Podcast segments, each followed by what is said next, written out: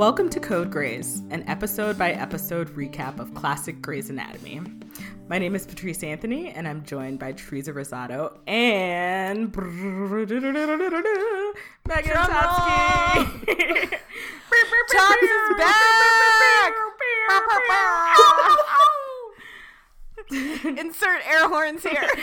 And today we're recapping season three, episode 10, Don't Stand So Close to Me, a song by the police. Don't stand. Don't stand. Don't stand so close to me. Very fitting for these quarantine times.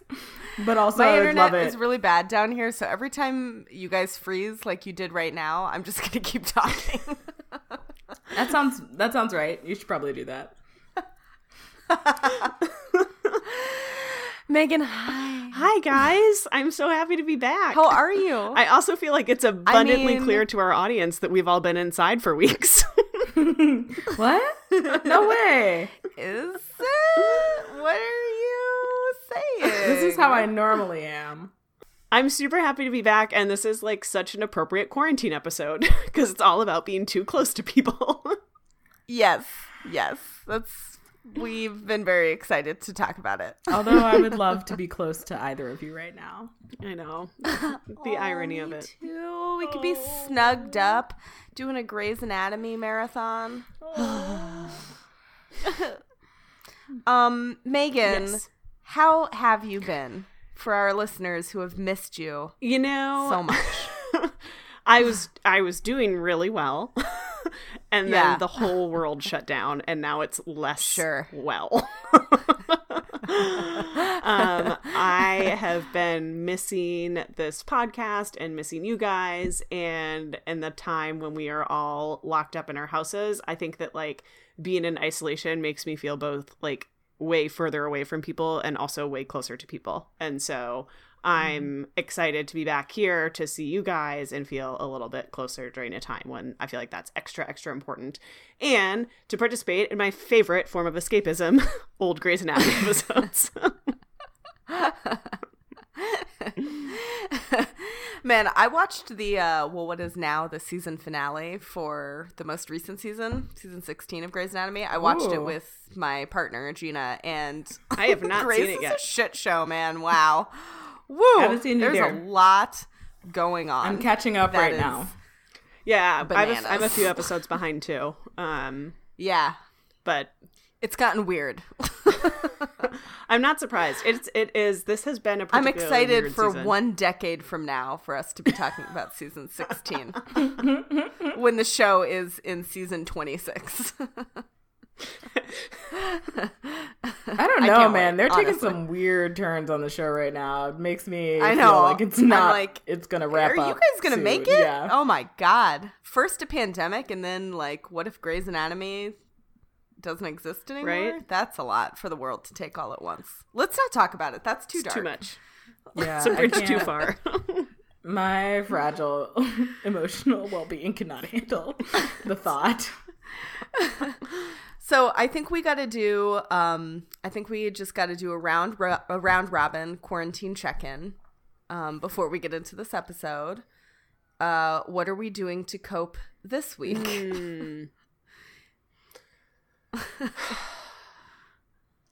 Ooh.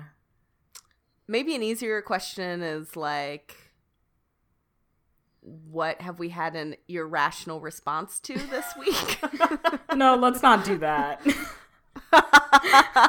There'd be too many. it just feels like we don't even really have to think about that it could be anything Could be anything. anything. This morning I couldn't find my cat, and my rational response was that she was obviously dead. So, so then I looked for her for 15 minutes, and I couldn't find her anywhere. And when I went back upstairs the second time, she was just lying casually on my bed. So, She's playing you. Um, something I'm doing. Oh, something good Um, happened yesterday. So one of the I have a very very big dog, and he's basically like holding down big. the fort of this household right now. it's a lot of pressure on Hank's back. Um, but we have not been able to bathe him because everywhere is closed. And then yesterday we found a place that was doing very safe dog baths at like a social distancing and so we were able to wash the dog and that's like I mean, that that brought a lot of joy to our house. There's that bar. There's that bar. we washed our fucking dog. Now he only smells like a dog and not like a dog covered in poop. Oh God. that's, that's gonna sustain me for days. That's great. Wow. No, that's really good. Yeah. Beautiful. Yeah, Beautiful. so it's pretty great. I'm gonna I'm gonna go with the irrational response, um, which is yesterday. I went to my neighborhood basketball court to shoot some hoops. Was really excited. Got some new kicks. Very pumped to break them in. And lo, what do I find?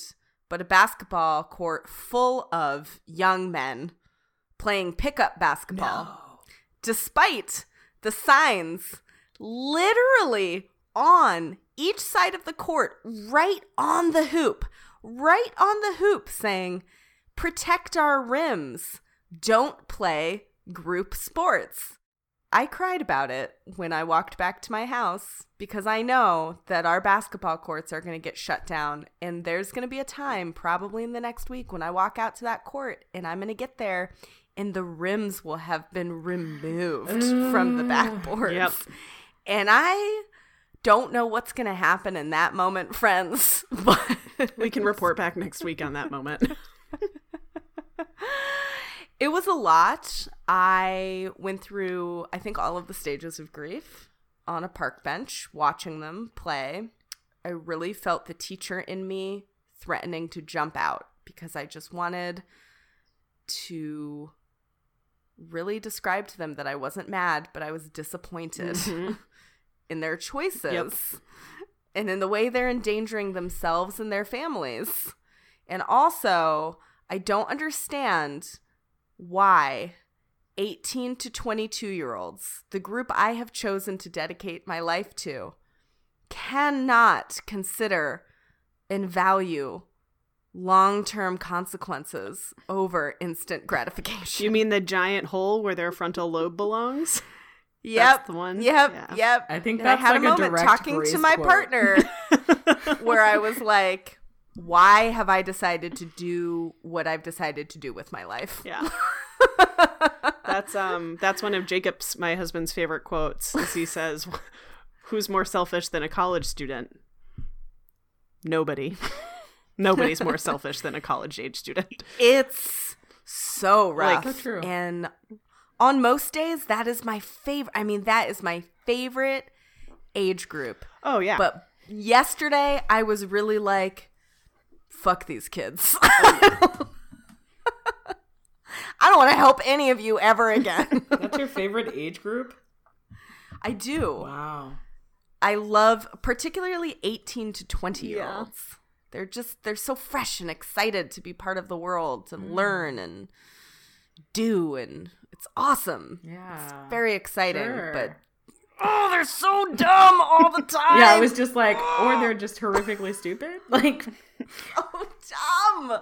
So wise and so dumb at the same time all the time. Which reminds us of a lot of our interns. yeah. Great Good. segue. Nice segue. Great segue. Thanks so much. Nice segue. Um, we're gonna do something a little bit different this episode. We thought it would be nice to introduce the monologue, the opening monologue from each episode of Grey's Anatomy, as a way of sort of centering our discussion. So we're just gonna do a dramatic reading of the monologue each episode.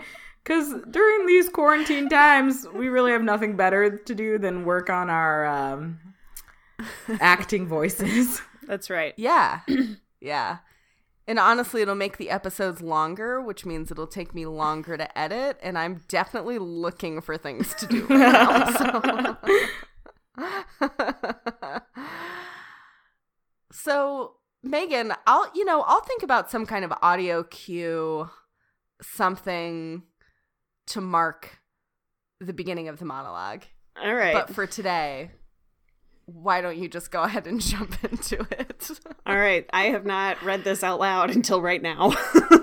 so that's how we prefer it, actually. So All right. Um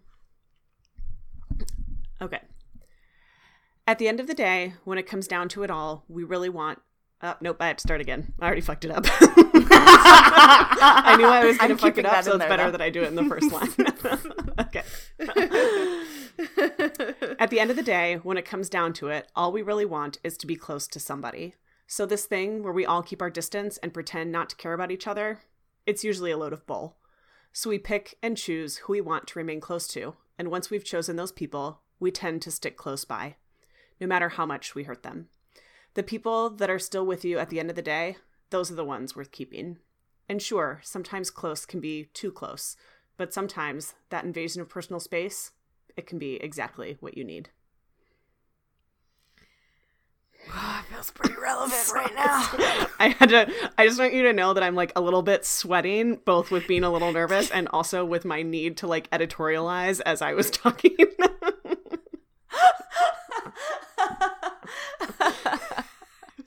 I was like, is this 2006 or 2020? yeah, yeah, yeah.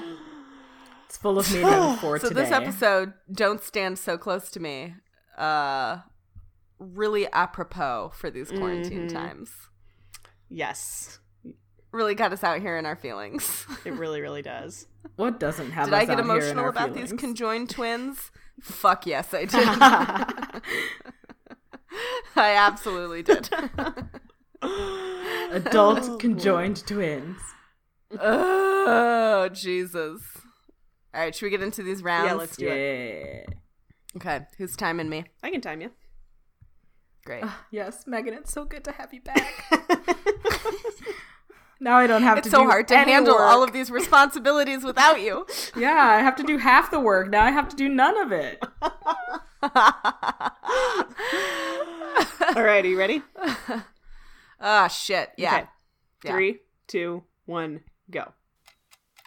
Don't Stand So Close to Me, aired November 30th, 2006, written by Carolyn Paiz and directed by Seth Mann, Seth Mann. Anyway, um, we've got Harold O'Malley, who needs an aortic valve replacement. Um, Preston Burke is dealing with his tremor, which everybody knows about now. Molly, not Gray, maybe Gray, I don't know her last name. But anyway, Meredith's like half sister, step sister, has to have an emergency C section. Jake and Peter are adult conjoined twins. And that about covers our cases. Ellis. Oh Still. Wow. Megan, you are so charitable for giving the screen three, two, one because I wouldn't even do it. I'd just be like, it's done. You ran out No, of we time. never do it. We're just like, you're done. Your addition of Ellis Shut at the the fuck up. end was like Ellis. slam poetry. like that's about it. Ellis. Snaps.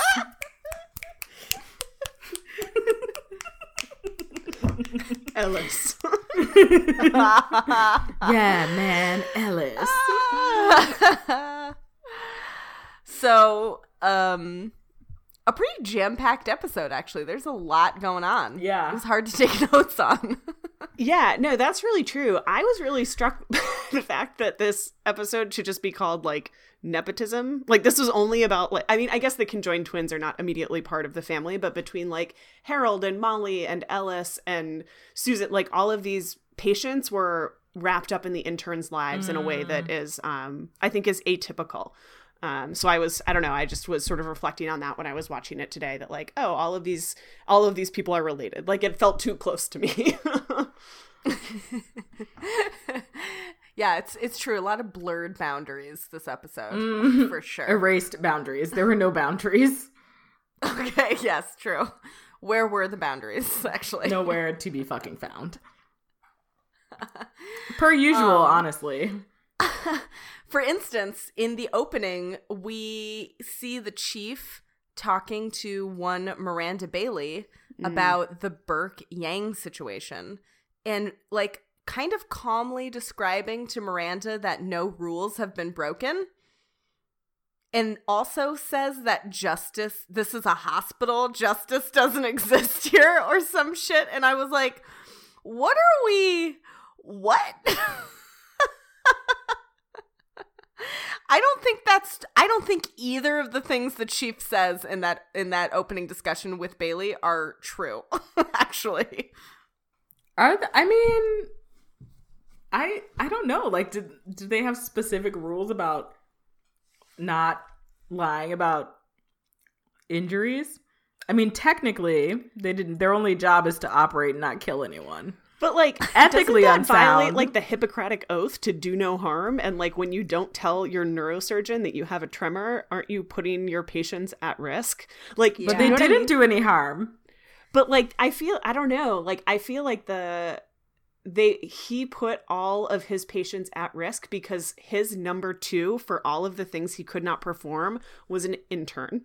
You know, like I think that like S- Cristina is a particularly gifted surgeon, but like she is responsible for all of the work of an attending in this instance. And like maybe yeah, maybe they didn't do any harm, but like I have a hard time believing that like that that's not an explicit rule that has been broken by like putting your patients at undue risk Yeah. because of your ego. yeah. You know, I don't know. I agree. I don't know. It like, just, it and I'm yeah. confused about like, I mean, I guess Yang is permitted to do those kinds of surgeries, but like, she still hasn't taken her like exam thing or whatever. I don't know. I just have a lot of questions, and like. The person they said was going to be doing surgeries isn't the person who was actually doing surgeries, and that doesn't seem legal either. I don't know. I don't know. I feel I'm just like playing de- devil's advocate here, but like technically that's what's going on kind of all the time because they're a teaching Because it's a teaching and so hospital. Yeah. when the attending Yeah. on service, they often let people do the surgery. I I agree that like I feel like they should be punished in some sort of way, but I think that like uh you know based on what I know, they te- technically didn't do anything wrong. Yeah. And then also I'm thinking about a while back I listened to the this podcast about this crazy doctor dude. I think it was called Doctor Death. It happened in Dallas. Oh, which is is that. Kevorkian? No, it's Oh. not Kevorkian. It's this other Okay. dude who I got like, too excited for that. Anyway, please. you did.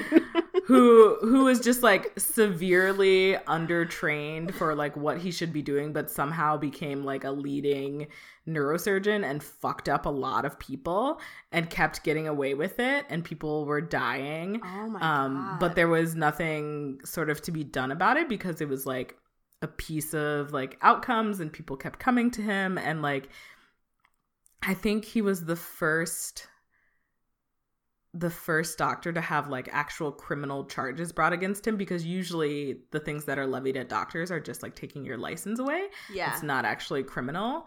Um and even that is really hard to like get a doctor's license taken away because like I mean, hospitals look protect at Isabel doctors. Stevens. yes.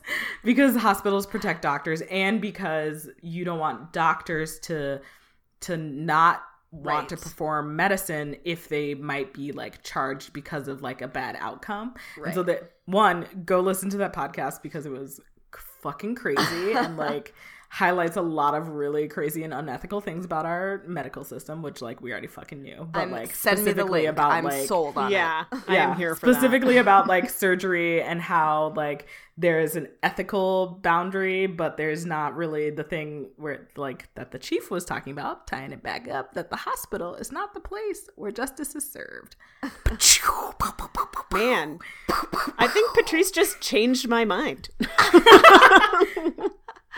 I think my thing was like I so on the justice piece, I kind of I think I agree. I'm just sort of taking an opposite tack. Like when the chief said that, I was like, well, injustice certainly exists in hospitals Right. and in healthcare systems. And so if injustice exists, then justice must also exist, right? I was like, Mm. that seems like a naive way.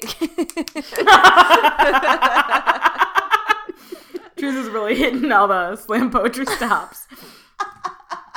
Yeah, she is. Truth, you should just edit this episode so it's just like one word, like accent words. Death, Absolutely. justice. Subscribe to our Patreon and you'll get some some uh, Grey's Anatomy themed slam poetry. Pa- Patreon. I wish we had a Patreon, Patreon. just so we could talk about having a Patreon. I guess I also like I I agree that like I think that the injustice versus justice is a super important point. I think that one of the reasons that that whole scene just pissed me off is because it started the general conversation that like sort of weaves its way through this episode of comparing what Cristina did to what Izzie did. And that to me Not is like comparable. it's just apples to oranges or like Yeah. apples to like I don't know murder. Know? It's You know, apples to absolutely an apples to murder scenario. That is correct. So I think I was like now, Megan, you should snap. in general because of that. Uh,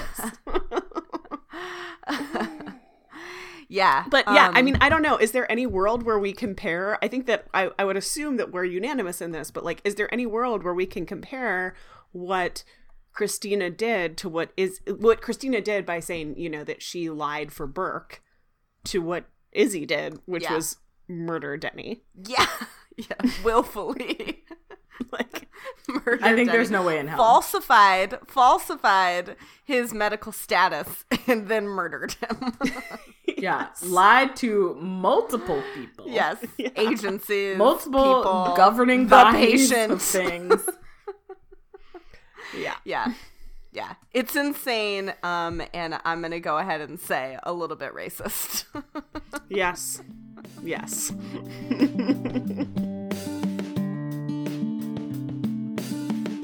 Should we talk about the twins? Oh, we just, should we jump right into them? to the biggest story ever, Biggest story? I don't know. the greatest story ever told. Let's just do it. Let's take our leap. Let's go for it.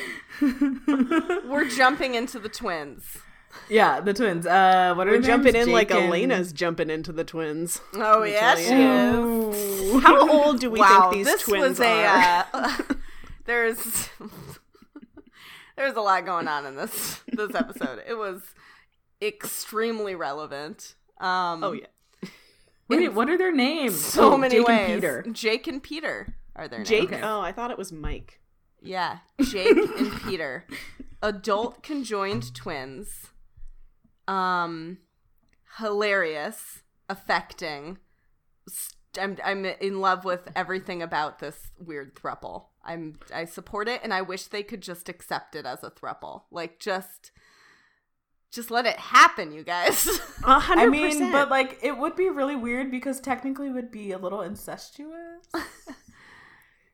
Not even a little, but like actually incestuous. but they were. But is it incestuous if it's a part of your own body? That's Right? my That's thing. what I'm is, like, saying. I feel like it's okay because you're literally attached to each other. I feel like it's less okay now that they're separated.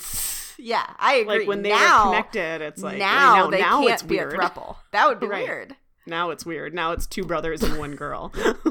I. You But previously, it was like one person with two heads.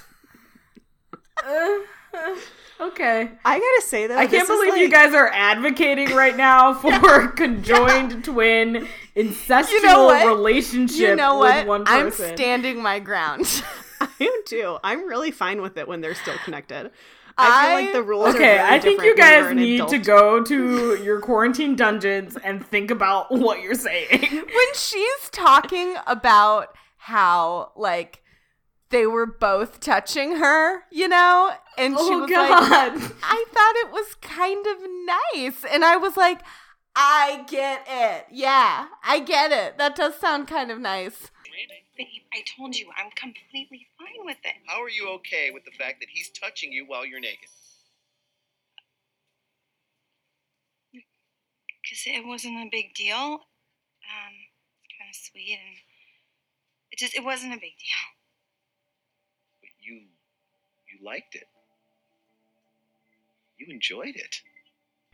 It just to me feels like a really like primitive thruple storyline where if this story were 2020 it would go very differently and to me it's not at all surprising that she fell in love with both of them one of them course falls asleep did. after they're done kissing or boning or whatever the fuck and then she talks to the other one so all of her needs are being met Are by met technically So by it's just not surprising. human form. so It's first of It all not seems surprising at all. Like as the second she walks into that room, you're like, Yeah, you're okay, like, she oh, we know what's going on. yeah, this is a throuple. yeah, that piece isn't surprising to me. The only surprising piece is that you guys are still advocating for this. Okay, now not that they're they're separated now, Patrice. It's a No, different story. once they're separated, it's not okay. That's that's All incest. bets are off. That's getting into a weird place. I mean, but when they're even when they're the same together, body, it's not okay. I feel like that's like a blurred line. Disagree. I think, I think it's fine. I think it's totally fine, and I want her to get it.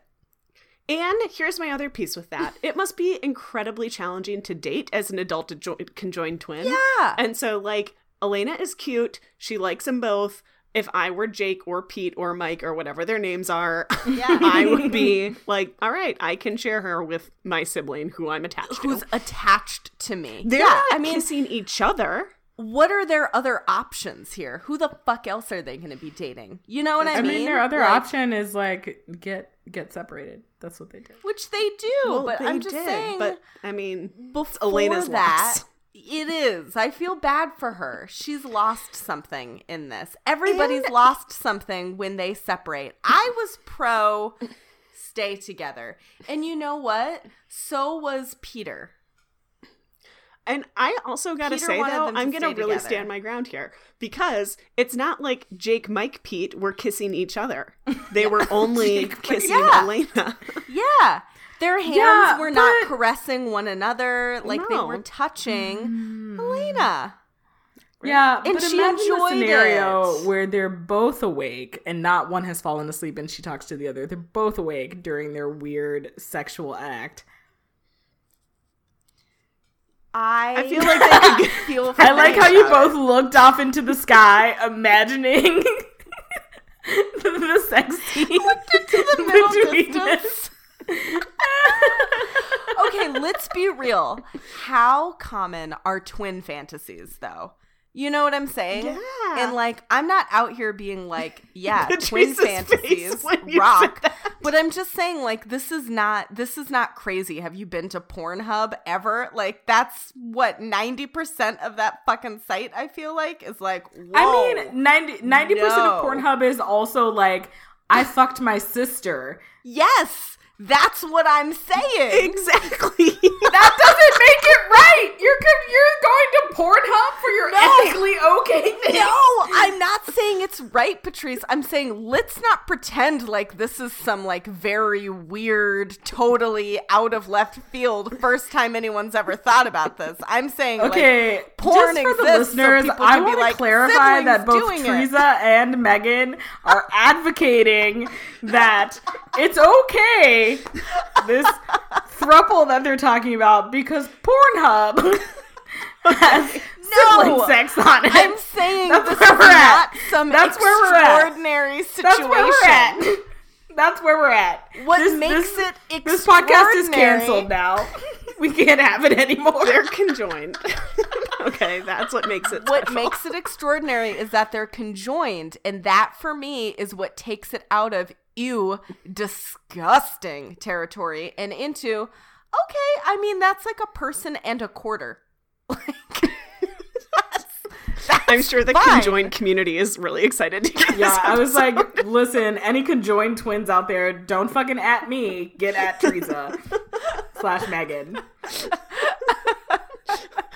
Who I have just- regularly I- diminished listen, your experience to being only I one person. shared the gif of the little Mexican girl being like, why Yeah. not both? Because it's very, it's relevant. I get it. I think, sh- you know, she's talking about chips and dip, and I'm talking about Elena double dipping in some conjoined twins. Yeah, That's I think though that Elena doesn't actually want Jake though, because he's a dick. Yeah. Right? Jake. I does- think eventually, yeah, yeah, I think it does get to that place. I think it does get to that place. She's Also- like, you just fall asleep while, after you fuck me, and you Yeah. never talk or listen to me. Yeah. Jake's pretty terrible. It's really hard. Pete has um this is maybe my line of the week because it's so sad and it hit me like just it really hit me. but Pete says at one point Why would I want to be attached to someone who doesn't want to be attached to me? and I was like Oh, buddy.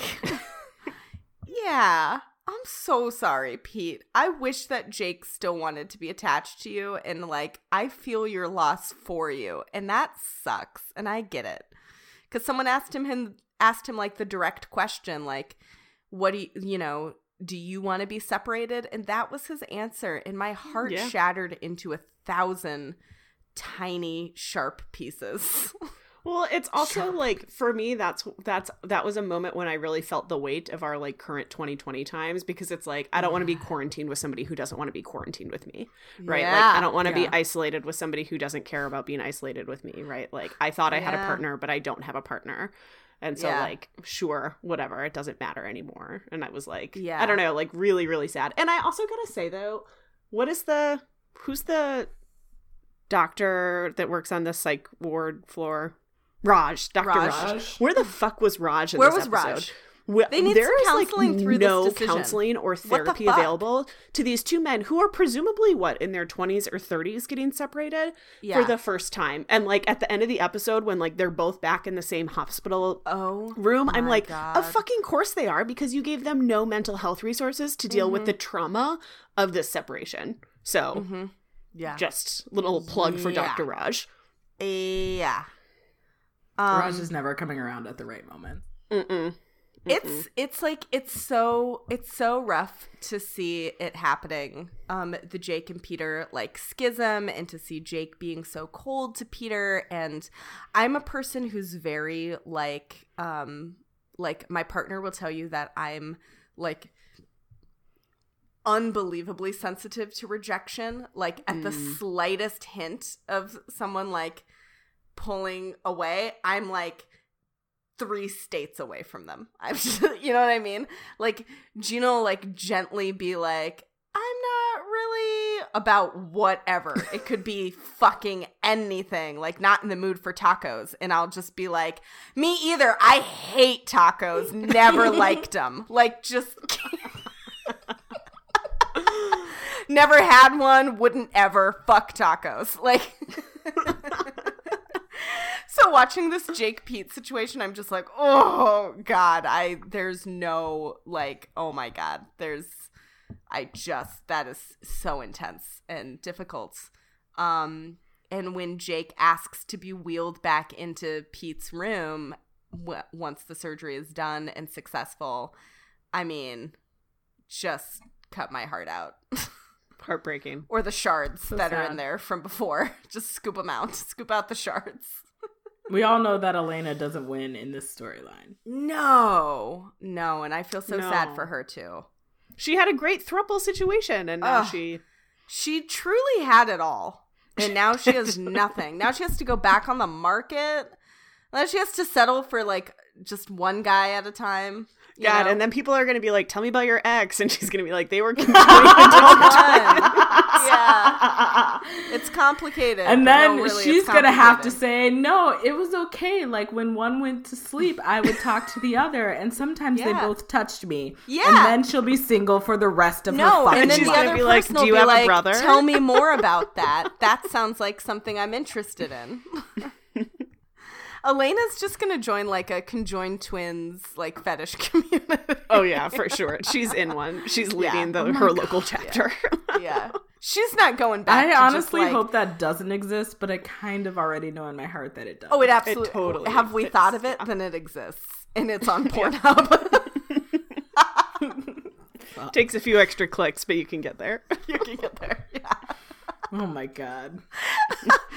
So, uh, it's a great, it's a great episode. Yeah, how do we transition away from that? I know. I will say the last thing I'll say about the conjoined adult twins is that I thought that Derek did a really good job and like he was like such a I don't know. I felt like he was likely. I had a hard time sort of, and we'll get to the M&M later, but like I think that he was the chief resident in this particular case because of his skepticism and ultimately his success with this surgery. Yeah. That I felt like he carried a really healthy dose of being skeptical of whether or not it was the right choice of like Yeah. the you know, and it brings us back to the conversation that we've had many times of like an elective procedure and whether or not this was sort of an elective procedure.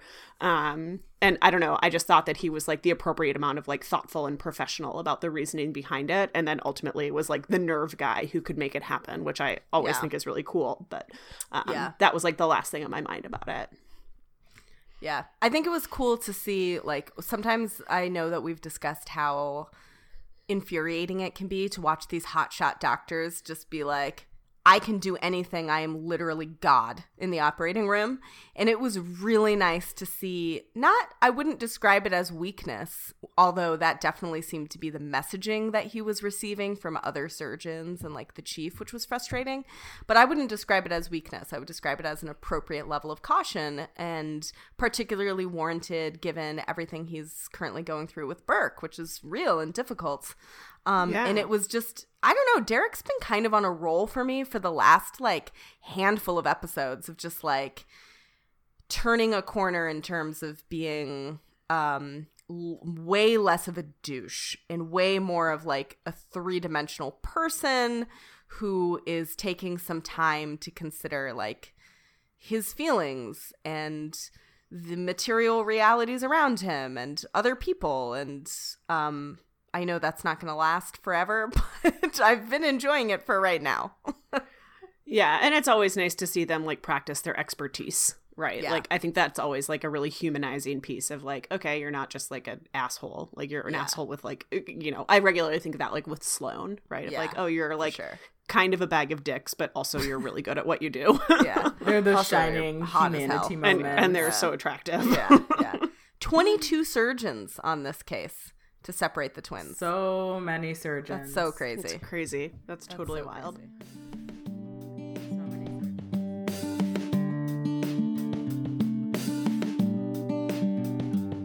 Who do we want to talk to talk about next? Should we talk about O'Malley, Harold? Yeah. Uh, sure. Yeah. What's Which will kind of bring him? us into some discussion of like Burke as well.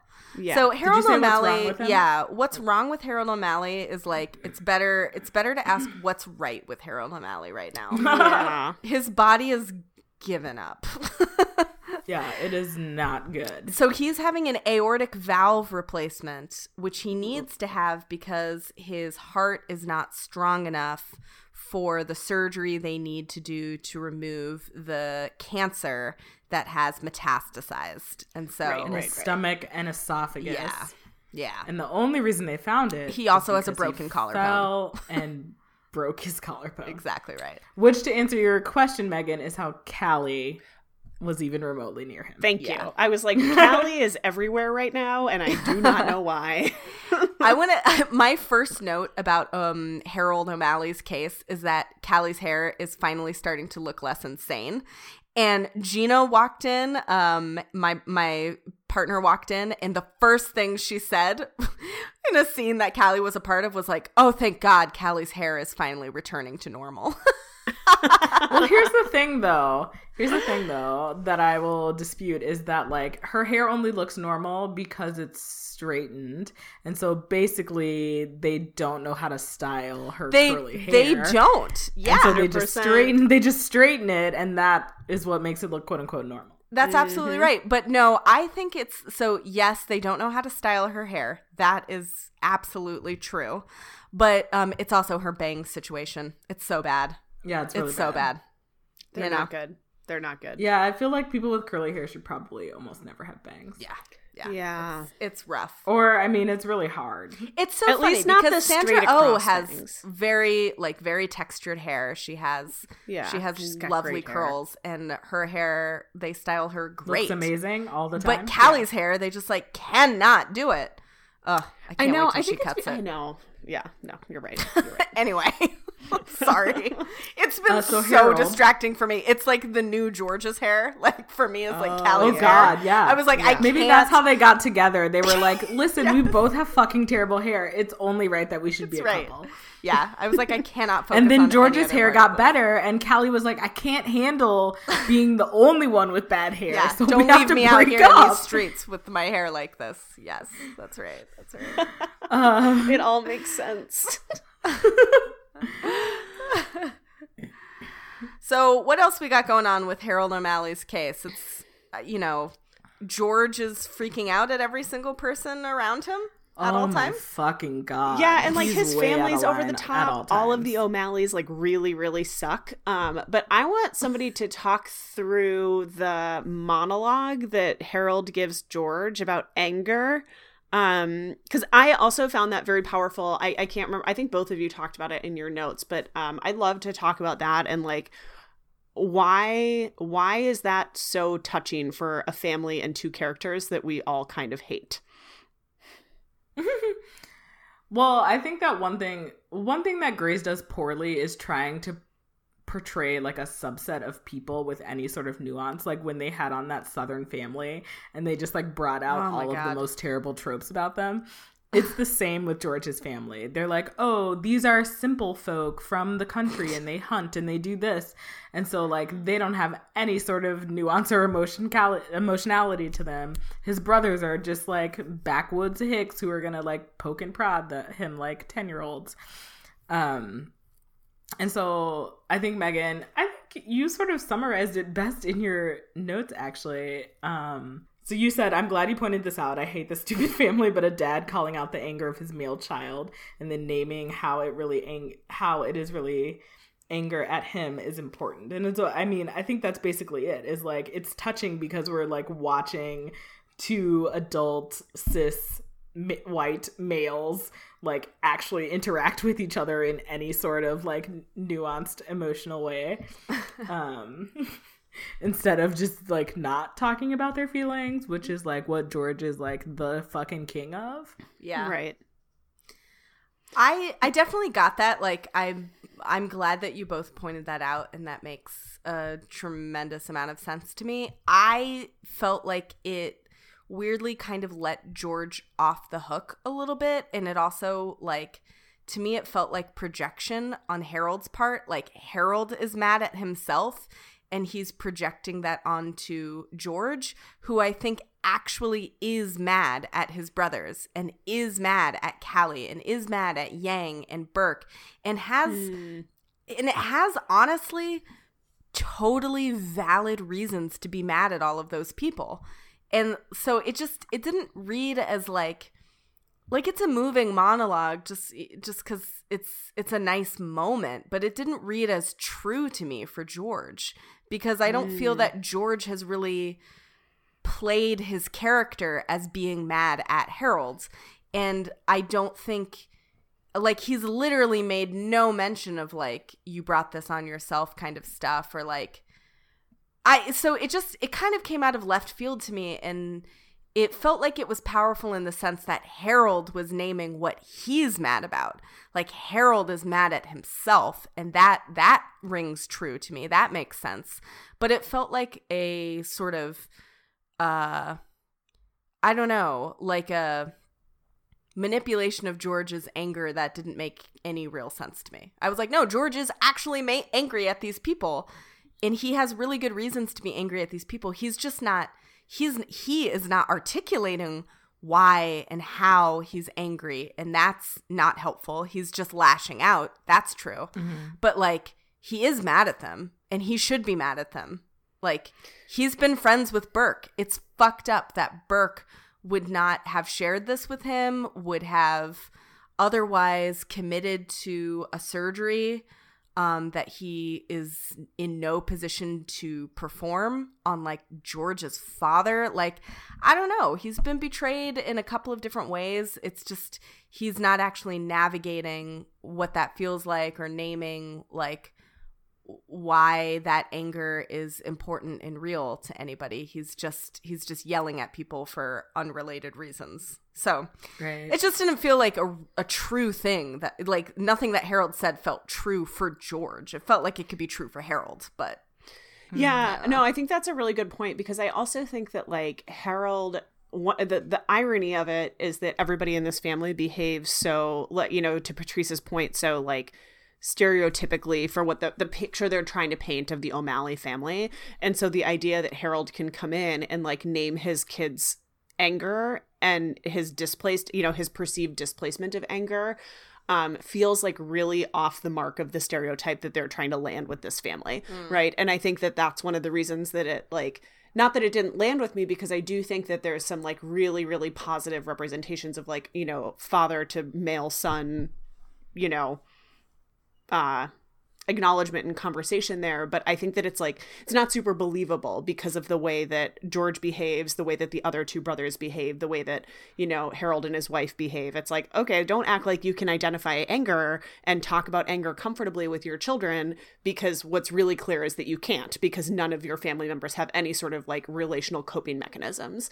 Um, and to me Yeah. it's much more of a like oh you know that Harold's gonna die because he's saying this thing that is like so out of left field that's like not really you know what I mean? It's like when somebody has like powerful last words because it's like, oh, you, you know, you're sort of you're on your deathbed and I, I don't know, like to me it's like that's I think that that I tend to agree that yes, it is like a really powerful moment, but no, it's not ultimately all that believable because of of the portrait that they've painted of this family.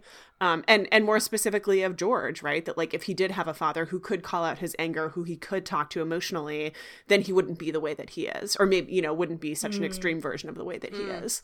Um so i don't know. Yeah. it's also mean, I, I think, yeah it's also the last sorry the last thing that i'll say about it is that i think that like we get so few insights to like the family dynamics of any of these characters that it's funny to me that george is the one that we get a huge insight to in, in the course of this entire show um but it feels really right based on the kind of weak ass person george is and his annoying fucking family so yeah. Yeah. I think there's a few things at play here and like why this monologue from Harold works in the way that it does is that you know, Harold is viewing it from the outside. He doesn't know any of the things about Burke or Cristina. All he's doing is watching his son lash out at people, seemingly like in an unrelated way, but all surrounding his particular case. And so it probably seems like to him that his son is angry about the particu- predicament that they're in. And so, like, f- for us, for the viewer, it reads as like weird because, you know, we can see what their family relationship was, especially between their brothers. They're always having those sort of, um, fights where they're picking on George for not being like them. But the rest of the time, like him lashing out at Cristina, him lashing out at Izzie, him lashing out at Dr. Hahn, like it all probably doesn't really make sense to Harold. And so he's like, well, obviously this anger is misplaced. Obviously this anger is about the situation we're in because Harold doesn't have the the, you know, third the omnipresent eye that we do to Yeah. see what's happening on the other ends. No, I think that's I think that's a really good point, right? That of course he's Yeah. going to make the connection that it's because his dad is dying, not because of his incredibly complicated work and love life. Yeah, I think that's a really great point. Um, other thoughts on Harold? Uh, Not particularly for me. yeah. Yeah, The O'Malley clan continues to be like fairly fucking annoying. Yeah, pretty annoying. Um, I did like when Burke narrates uh Harold's surgery Mm. to George Mhm. as George Mhm. watches because George is not allowed in the operating room. Um and I thought that that was a nice moment. I also thought that there was, you know, a nice circularity to uh the running whip stitch. Cristina has to perform one in Harold O'Malley's surgery. And so it's it's a little bit of the show being like, see, it's actually a good thing that she's been lying and covering for Burke. Otherwise, she wouldn't have been equipped to do this essential stitch. Um, which is like, I see you, show, still not okay, but narratively, I do appreciate that we've come full circle. nice job. They do so many running whip stitches So in the many! show, and this every time they're like, "Wow, they're doing a fucking running whip stitch," and I'm just like. Don't you guys fucking see this shit all the time? and like, is you learn it if it's that important? yeah, yeah. How are you still acting like this is the most impressive stitch ever? I'm uncomfortable with how surprised and astounded you are at running whip stitches. It makes me feel Every single time. Yeah, Every single time. I don't feel confident. Yeah, that's Yeah, that's all I have to say about Harold O'Malley, except that we didn't spend nearly enough time talking about Erica Hahn, you mean your wife? my wife. Erica Hahn, who's clearly just like circling everyone being like everyone's acting like they're crazy and I don't have any frame of reference for their weirdo behavior, but I'm just to try Yeah. to mind my own business. I mean, like a spoiler alert, I literally have no idea why she decided to go and work at that hospital No, after all of her terrible 100%. experiences. the pu- the pay must have been terrible at Seattle Presbyterian or wherever Yeah. the fuck it is that she's coming from. yeah. Yeah, that's real.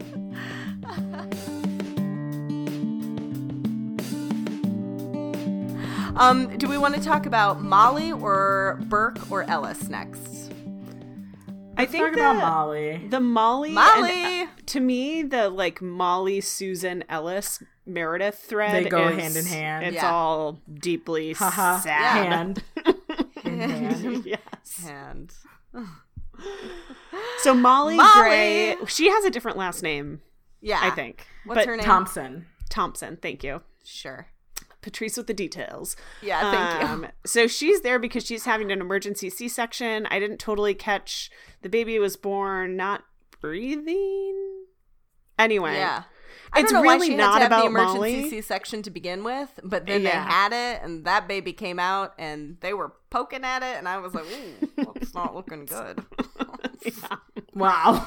I was like, "That's What an what astute want." assessment, Teresa. They're just like Addison's Someone should taking do a her running first two stitch on that fingers baby. and like pressing into this fake baby, and I was like, "Ooh, that's not so good." Whenever they do uh like CPR compressions on like their fake uh like 32 week old babies, it always looks fucking outrageous. It looks crazy. It looks like the Voldemort like soul baby from the movies. like, that's all I can see is like a Voldemort fetus every time. You're not wrong. Anyway, yeah, I mean, to me, this, I mean, this maternal instinct into particular, this case is not. It's not about Molly. Like, it's not about Molly. No. It's not about Laura, which No. is the baby's name. It's not even about Thatcher. Like, I think that um, it's much more about Meredith and and her relationship with parents, right? With mother, like motherhood in particular. Um, so I'd love to hear you guys. I, I, I'm I'm really curious to hear your guys' thoughts on Susan. Um, I really struggle in this episode. To, well, to backpedal for a second, like the entire Meredith Ellis, like Ellis suffering through Alzheimer's at this point in her life is like one of those things that as an adult I realize how little of that I I really internalized as a child when I watched this show or as a teenager when I watched this show that I was like, "Oh, her mom's old." And now when I watch it, I'm like uh, it's like it's almost painful for me to watch interactions with with Meredith and Ellis when Ellis is as sick as she is. Um, you know, at the very beginning she says something like um, I should have never had children, you know. And she says that like to her only child's face, you know.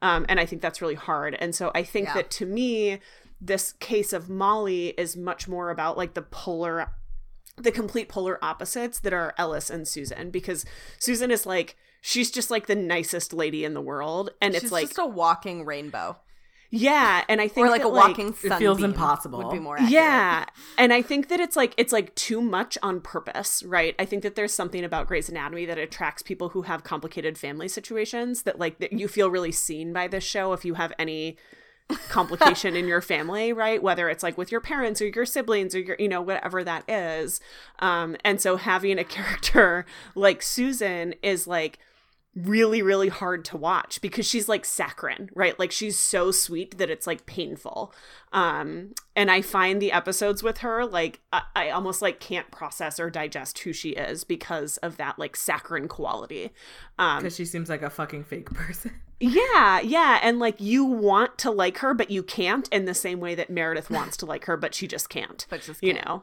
yeah i don't know. At least that's like i just in general really struggle with susan in general and i think that that's why. So i'm curious to hear like if you guys how you sort of experience her character. I uh I really like Susan and understand that she's the worst in in like this particular context, right? Like she's just kind of terrible and not what anybody needs right now. Um but it's it's really hard cuz she's she's so well-meaning and it's it's difficult to see Meredith and see that like Meredith could have also turned out like so differently if she'd been shown the slightest bit of parental affection ever a single time in her life. It's really I feel like it must be really hard for Meredith to watch Molly, for instance, and to see how like sort of quote unquote well adjusted Molly is. Um and like to look at your like to look at a person and be like, "Oh, I I could have been whole too." But like I never really had a chance to be whole. And that's it's hard to Mm. watch Meredith like grapple with like that she just never got that chance cuz she really really did not. And now Susan wants to give her that chance and it's just like it's too little, it's too much, it's too late. I think you're definitely right about that in a way. I mean, that's why Meredith has problems later with Lexie when she comes on the scene. I'd like to point us back to our monologue in which Meredith says, So, this thing where we all keep our distance and pretend not to care about each other, it's usually a load of bull. And I think that Meredith does an extra job of not letting herself care about Susan or about Molly because, like, I think we've seen each time because, like, this definitely plays a part in the later episodes in which Meredith starts to really um, value sisterhood, both biological and Mm. otherwise. Um, is that, like, M- Meredith is not devoid of emotions and she is twisty yes but like family means a lot to her i think because of like that lack of love from ellis and so i think that she doesn't want to get close to susan and she doesn't want to get close to molly i think partially because she knows that she could let them in but partially probably because it feels like a betrayal of her mother like Yeah. if she Absolutely. if she gets close to this other woman who wants to give her like actual motherly love what does that mean about her relationship with ellis Right. um and how does that complicate things with thatcher and and really all of that so i think that like meredith i think it's a load of bull like meredith says it's like she's like you're very sweet people but you are not my family but that's because meredith is choosing to to Mhm. do that she would rather stay in the lane where she's at and be a twisted sister with cristina and have cristina be her person because she's not emotionally ready which Yeah. is Yeah. fine she's not Yeah. at that point yet but um i think it's i think it's definitely maybe a thing where she's pretending not to care Oh, about it because like you can you can see especially so like when she's in that operating room with Addison um and she just sort of like freezes that hap- that's what it happens right Mhm. Yeah. they're they're Mhm. starting to do the emergency c-section and Addison's asking her to like explain what's happening and she just like freezes out Yeah. um is like she can see that she could get close to these people but like instead she decides to retreat yeah right. Yeah. I think it's especially painful. Uh, um, I- think it's especially painful that we see her reject Susan at the end of the episode. And we see that, like, the first, um, the opening scene with her and Ellis is actually, like, in the timeline of the episode, that scene came after Meredith's day at the hospital, her day at work. Mm. And so it's especially painful to see her reject Susan's sort of reaching out, um, only to then like be so roundly rejected by Ellis, and then try with everything in her to like hold Ellis to her and say, "I'm I'm right here, mom. I'm right here, mommy." Like it, you see why she rejected Susan because she's is now the still- time for the crying yeah, Cry right? now. Yeah, you I had a good clock going. God, you see why she rejected Susan because she still needs that from her mother and, and wants feel like wants to find the way to that with her own mother. And so like while Ellis is still there, it's just not possible for her to let go of what could be.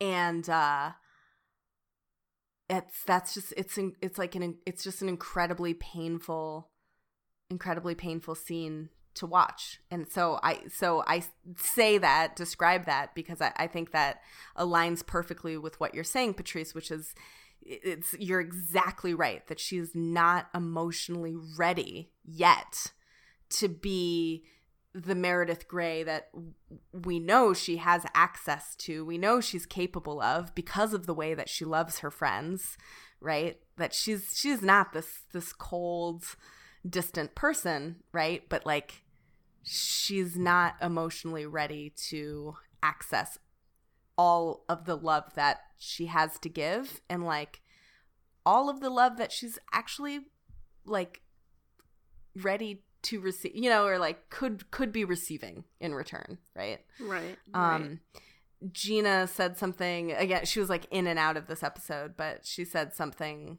um that i thought was like pretty on point with this episode which was man i can't wait until she becomes mom meredith she was like Mm, um which you know yeah it's just it's it's hard Yeah. to see meredith like this like this is is a dark time for meredith and Well, it's just gonna it's get also- darker yeah, right, right. Well, I think that that's what's hard looking, you know, watching this in hindsight is like, oh man, it's going to get so much worse for her with Yeah. every parent, right? Every parent that could possibly be at play. It gets almost exclusively worse and almost never better. Um, Yeah. but I think that it is really hard that like at this point in the show, Meredith is really lauded as the character who's who's most there for everybody else, right? She's like the most optimistic, the most supportive. She shows up, you know, arguably when she shouldn't. And so to watch her be so icy and cold and mean to Susan is like a hard thing to watch. Like the you know the protagonist of the show behave in that way right because it's very very different to your point to both your points that like you know this is not we're not accustomed to seeing her as like an stone cold bitch um Yeah. and to sort of be exposed to that to the to the kindest character of the show is like pretty awful it's like you know just doesn't it's it's Yeah. like a you know a rock in your stomach um, there's a moment where hard. susan says susan says so sweetly It'll be so nice to have a familiar face in the operating room. Thank you for being here. It's my job to be here. So, just it's my It's job my to job. be there so it has literally nothing to do with you or your kid or your grandkid oh god damn I could not give a fuck is basically what she um said. Yes. i'm being paid so God, it's Don't so stand mean. so close to me. yes Yeah, don't hundred percent, stand hundred don't stand don't stand Yeah, stings Don't stand so close to me. Okay, can we talk about Burke yeah and Cristina Fucking and this Burke. whole fucking business? oh my god burke The hand situation. yeah kick us off kick us off patrice Yeah, so I mean, we talked about it a little bit at the beginning. Like the chief has everyone in his office. Like Bailey is there, Burke is there, Cristina's there, Derek is there. Sure For some reason, I'm actually not sure why they're all in the room together, but we talked about the piece about justice and how they're comparing it to Izzie, which I really don't understand still. Um, and the the thing that like upsets me the most about this whole situation is that like Burke still refuses to take any sort of responsibility or blame for anything happening in this situation. He's mad at Derek. He's mad at Cristina for turning him in. He's like just everywhere where he could be placing blame he is except for looking at himself. And I think that's the the biggest piece of the hand situation that is just like infuriating me and somehow no one is addressing the fact that like Burke is is pretending to be like absolved like he's yeah he's pretending to be like innocent in all of this yeah yeah Like as if he doesn't have ownership over his own voice in this process. Which is just infuriating, right? That he couldn't raise the flag and say, like, I'm not well. I, I don't know. Like I it's it's he is such a deeply frustrating character.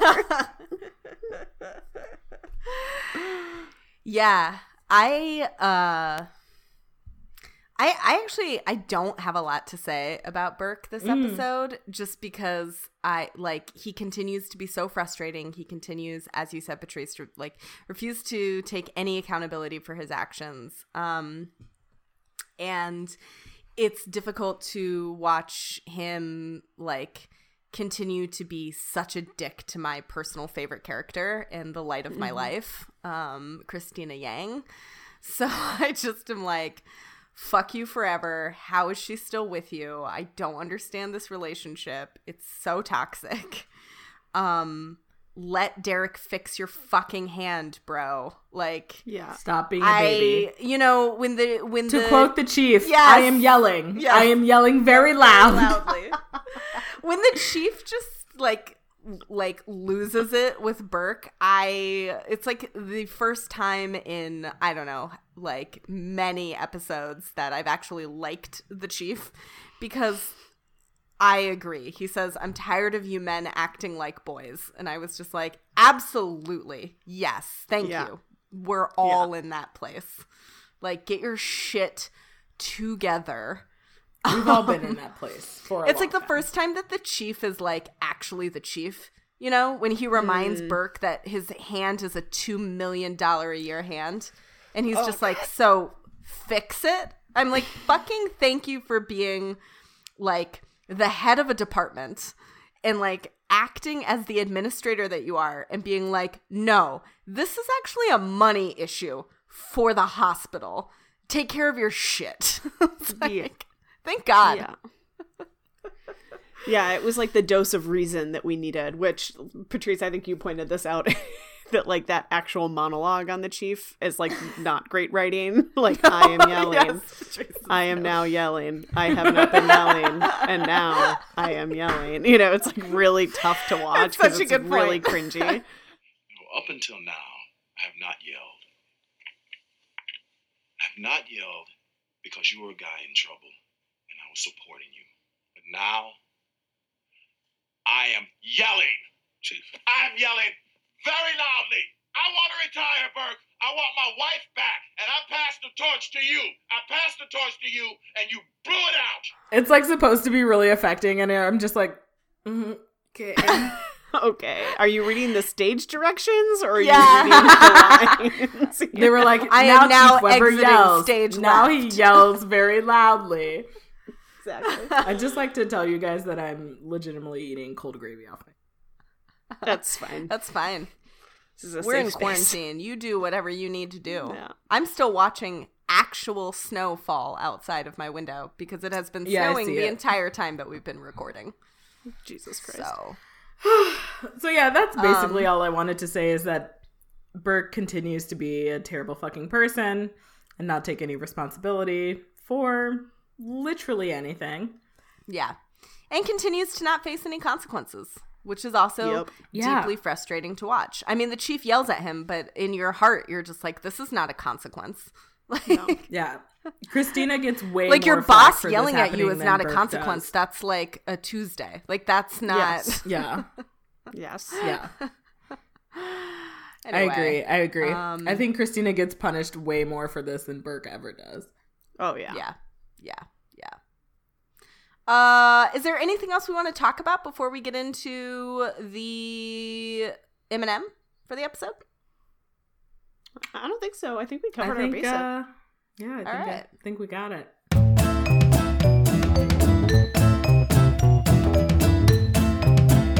Let's rock it out. Teardrop ranking. Bum, ba, da, bum. I gave it three out of five stars because, or teardrops, because I can't handle Ellis and Meredith being mean to Susan, and Susan apparently is a real weak spot for me. I love this. Megan's like justice for Susan. but or not, I can't watch anything Yeah. she's in. Anytime she's in an Yeah. episode, I like kind of shut down.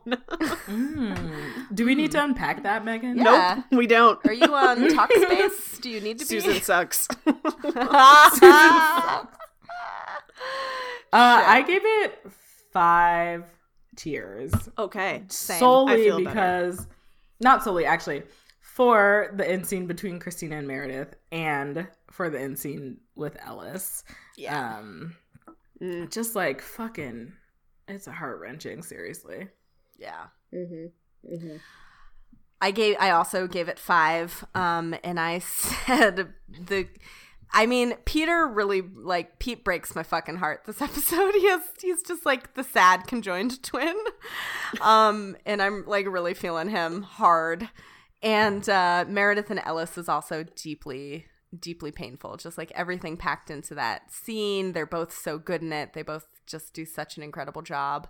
Meredith looks particularly beautiful and particularly mm. sad at the same time, and those are real triggers for me. So five Crying out of white five. women. Yeah. Once more, I'm just gonna be cutting liberally, Patrice.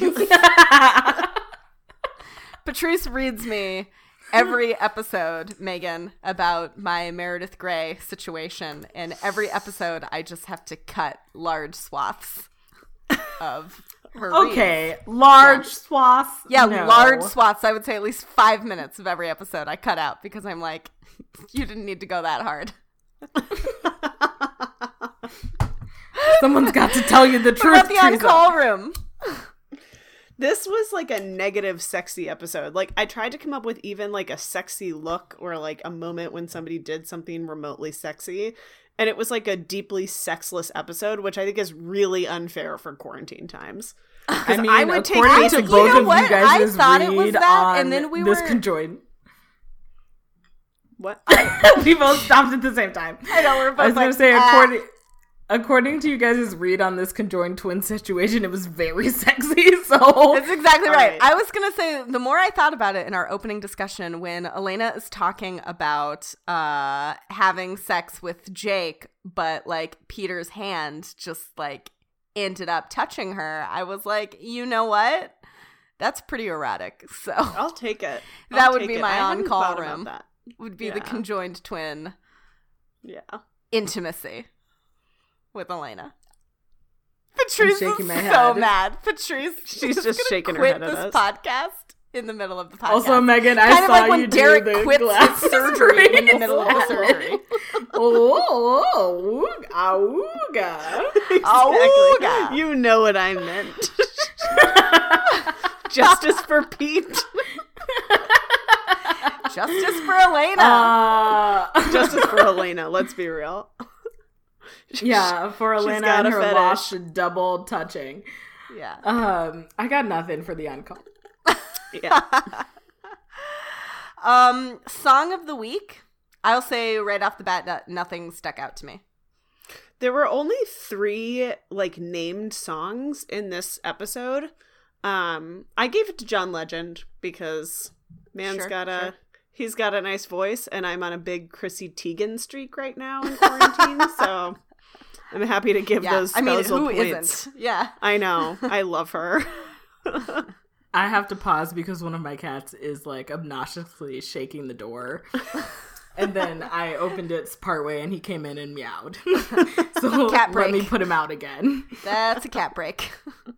That's gonna be a cat break.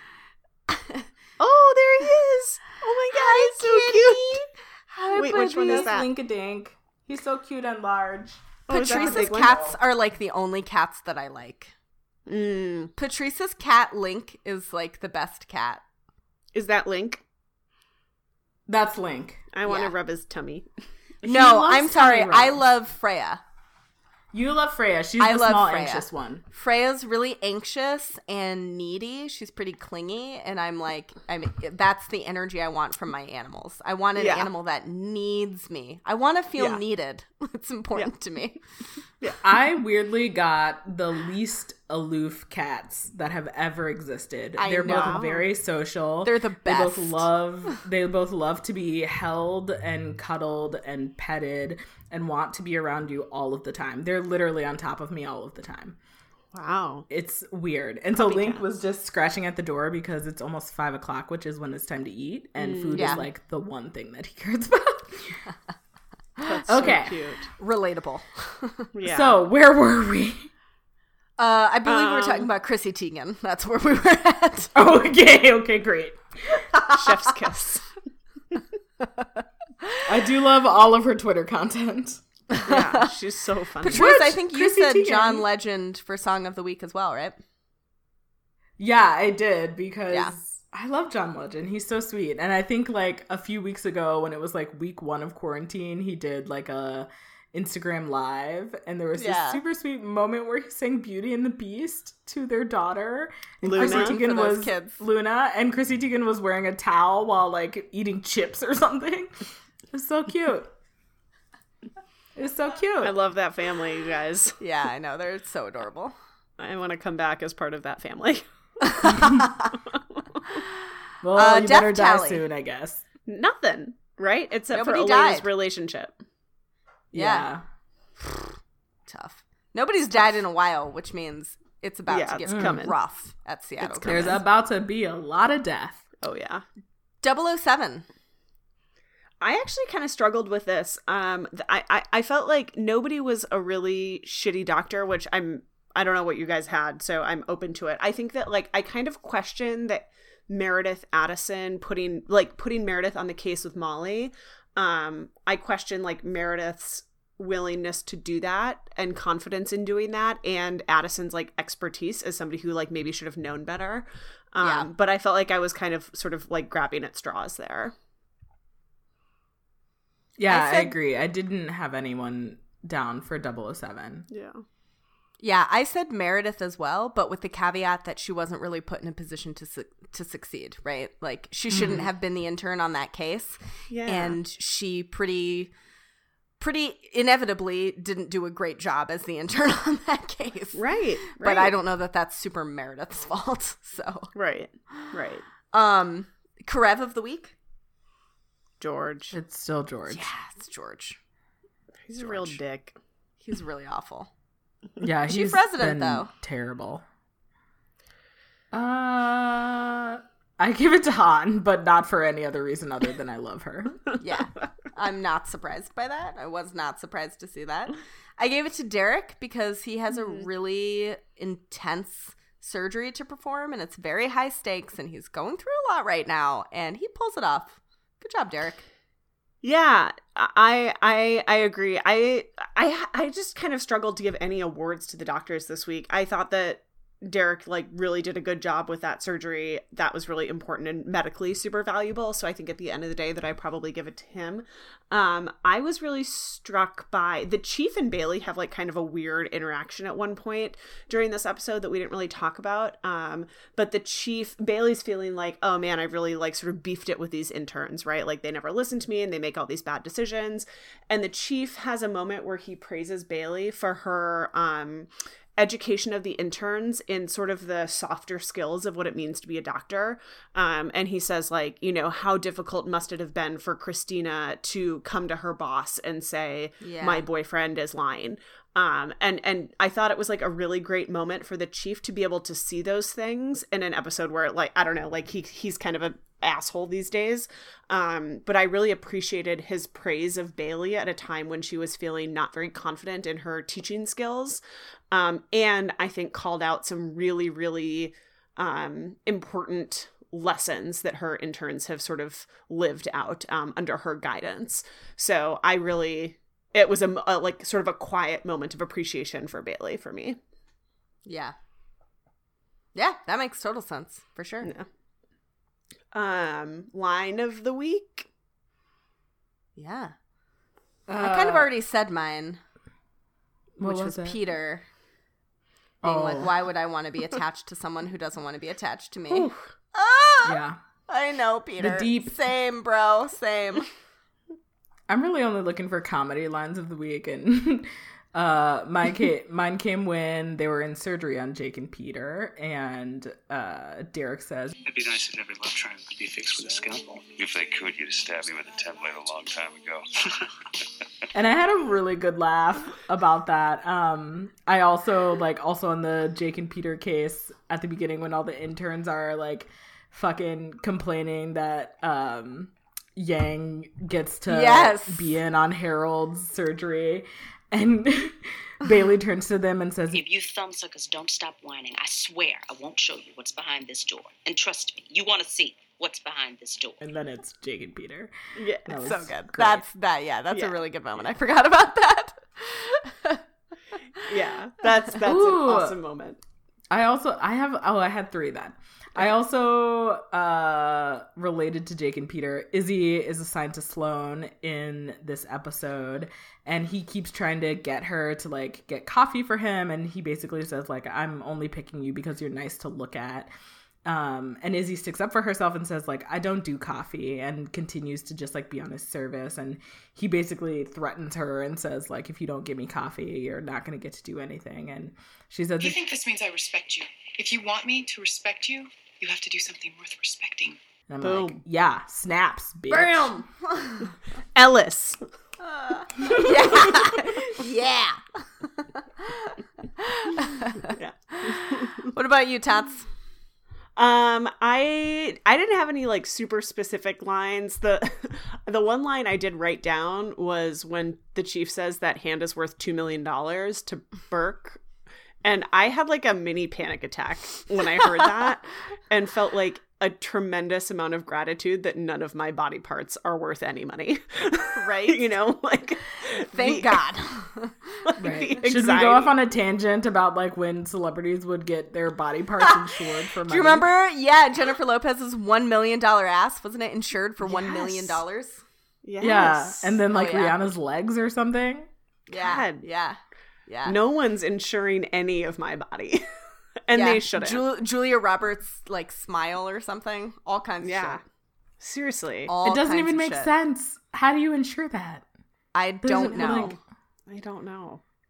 I don't know. but I don't want to know. All I'm of my interested. body parts are like you could buy them for like a twenty. Oh yeah. dollar. Mine are like really just like just totally dispensable. Oh, I pay a lot for you guys' body parts. That's great. oh, thanks so much, Patrice. I'd pay a lot for yours too. um yeah, that was that was a line that caused me a lot of anxiety, but then I also had sort of the Mark Derek spat about love triangles. I thought was like a delightful little light. I love it Yeah. when Derek and Mark have lighthearted moments. yes, it's nice. I'm a sucker Nice. for it. Yeah. Mm. They were really cheering for each other in that surgery. It was good. Mm-hmm. It was good mm-hmm. to see. Yeah, like their friendships were turning Yeah. a bit. That's a Yeah. thruple I'd be into. Meredith, Sloan, and Oh, Derek. God. We don't need that. I ship it. Do we not need it? I might We don't need, need it. it. I'm don't into it. it. I don't need I it. feel good I about need it. I need Okay, it. fine. Medical fact of the week. I I never just filled wrote this adult in, but my notes twins. say, yeah, my notes say something something conjoined twins. Yeah, I wanted to look up conjoined twins, but I've been so busy while So being at home 24 We've all been 7 so that I just couldn't. I like I like that like the intent was there, but the motivation absolutely not there for any of us. Listen, we've all got to give each other a lot of grace Yep, so Mm. much grace. during our quarantine. Yes. Quarantine, our quarantine. Will you be my quarantine? Will you be my 100%. quarantine? Yeah. So that's that's that's pretty much it. Uh it. you know, where where can our listeners find us, Patrice? Ah, fuck, I forgot I had to do this part. That's where they can find us. Uh, if you liked listening to our ramblings and Teresa and Megan talking about how Pornhub is justifiable, hey. you can find us. Wow. Right. that feels like an unfair summary of our remarks. you can find us on our lovely host, Podbean, anywhere where you can find uh, your lovely podcast, Stitcher, Acast, Apple Music. Uh, what's those other ones? Google Play, Spotify. We're all there. You can Yeah, also find it. us on Twitter. Fuck you, Teresa. I'm trying my best. Uh, you can How's that also find us on Twitter. on my end. Things are happening. Yeah. she's, just, she's fine. She's on an island by herself. okay. like I feel like you're freezing to- Teresa, but then like it keeps interrupting what I'm saying, and so then I'm like, "What are you doing?" Um, fuck. Twitter. You You're find- at Twitter. Twitter. Sorry. You can find us on Twitter at code underscore grays. You can also find us on Instagram at code grays podcast. I think that's all the places you can find us. You can email us codegrace Oh, at fuck. gmail.com. No one's emailing us. I tried my hardest and it was shit. you did so good. I, I might thought it was replace all of that with my rundown from a previous episode, but I think you did really great. Burr, burr, burr, burr. well, we've been doing this for an hour and a half. Hope everybody has enjoyed it. Um, our medical fact of the week is to wash your hands, stay the fuck at home, wear a mask when you go out. But why are you going out in the first place? Ask yourself that a couple of times before you make that choice. And uh, we will see you probably next week. this season's about to like start getting really good. I'm excited. Oh, That's yeah. true. It's There's some pop good off. shit coming down the pipeline of this up. season. I'm the excited. back half of this season's excellent. Yeah. Yeah. All right. That's uh that's been our show. That's our show. Thanks for listening. Goodbye.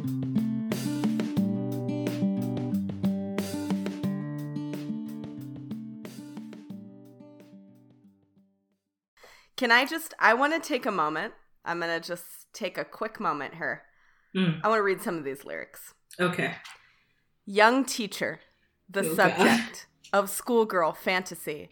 She wants him so badly, knows what she wants to be. Um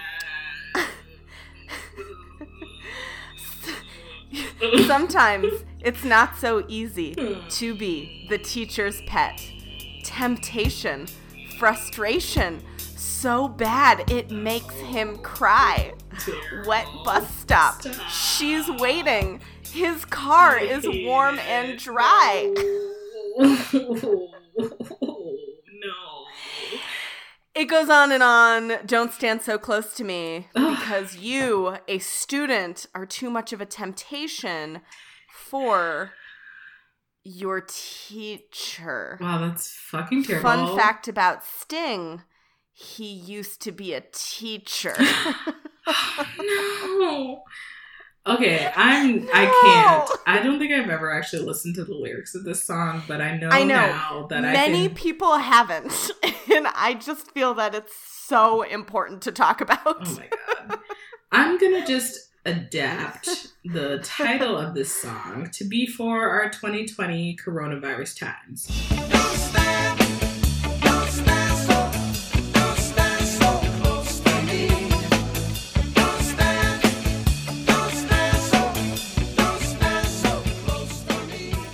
Fucking stand so close to me.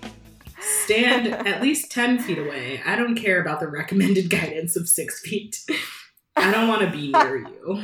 It's pretty bad. This is from Sting's Wikipedia. Oh god. The Wikipedia page. I like how you really just del- Yeah. like dove No, into this. this is this is an issue near and dear to my heart. You're like, I'm not gonna let this go. We could pivot to talk about 2020, but instead No. I want to talk No. about the No, inappropriate of the I have message of the one song. last note. This is from Sting himself in 1981. He had previously worked as an English teacher, and I quote, I wanted to write a song about sexuality in the classroom. I'd done teaching practice at secondary schools and been through the business of having 15 year old girls fancying me and me really fancying them. How I kept my hands off them, I don't know. No. Then there was my love for Lolita, which I think is a brilliant novel. But I was looking for the key for 18 months, and suddenly there it was. That opened the gates, and out it came. The teacher, the open page, the virgin, the rape in the car, getting the sack, all that. Your face. Oh my god, I wish. I wish we recorded video. Your face. yeah. yeah, friends. So, so Sting's a big fucking creep, number one. I'm so upset. And this song is terrifying, number two. Catchy as fuck, but terrifying. I'm so upset. Yeah. This is fucking terrible. Anyway, it's my job to ruin various bits of media for people. It's my whole and entire life. It's what I went to graduate school for. You're welcome.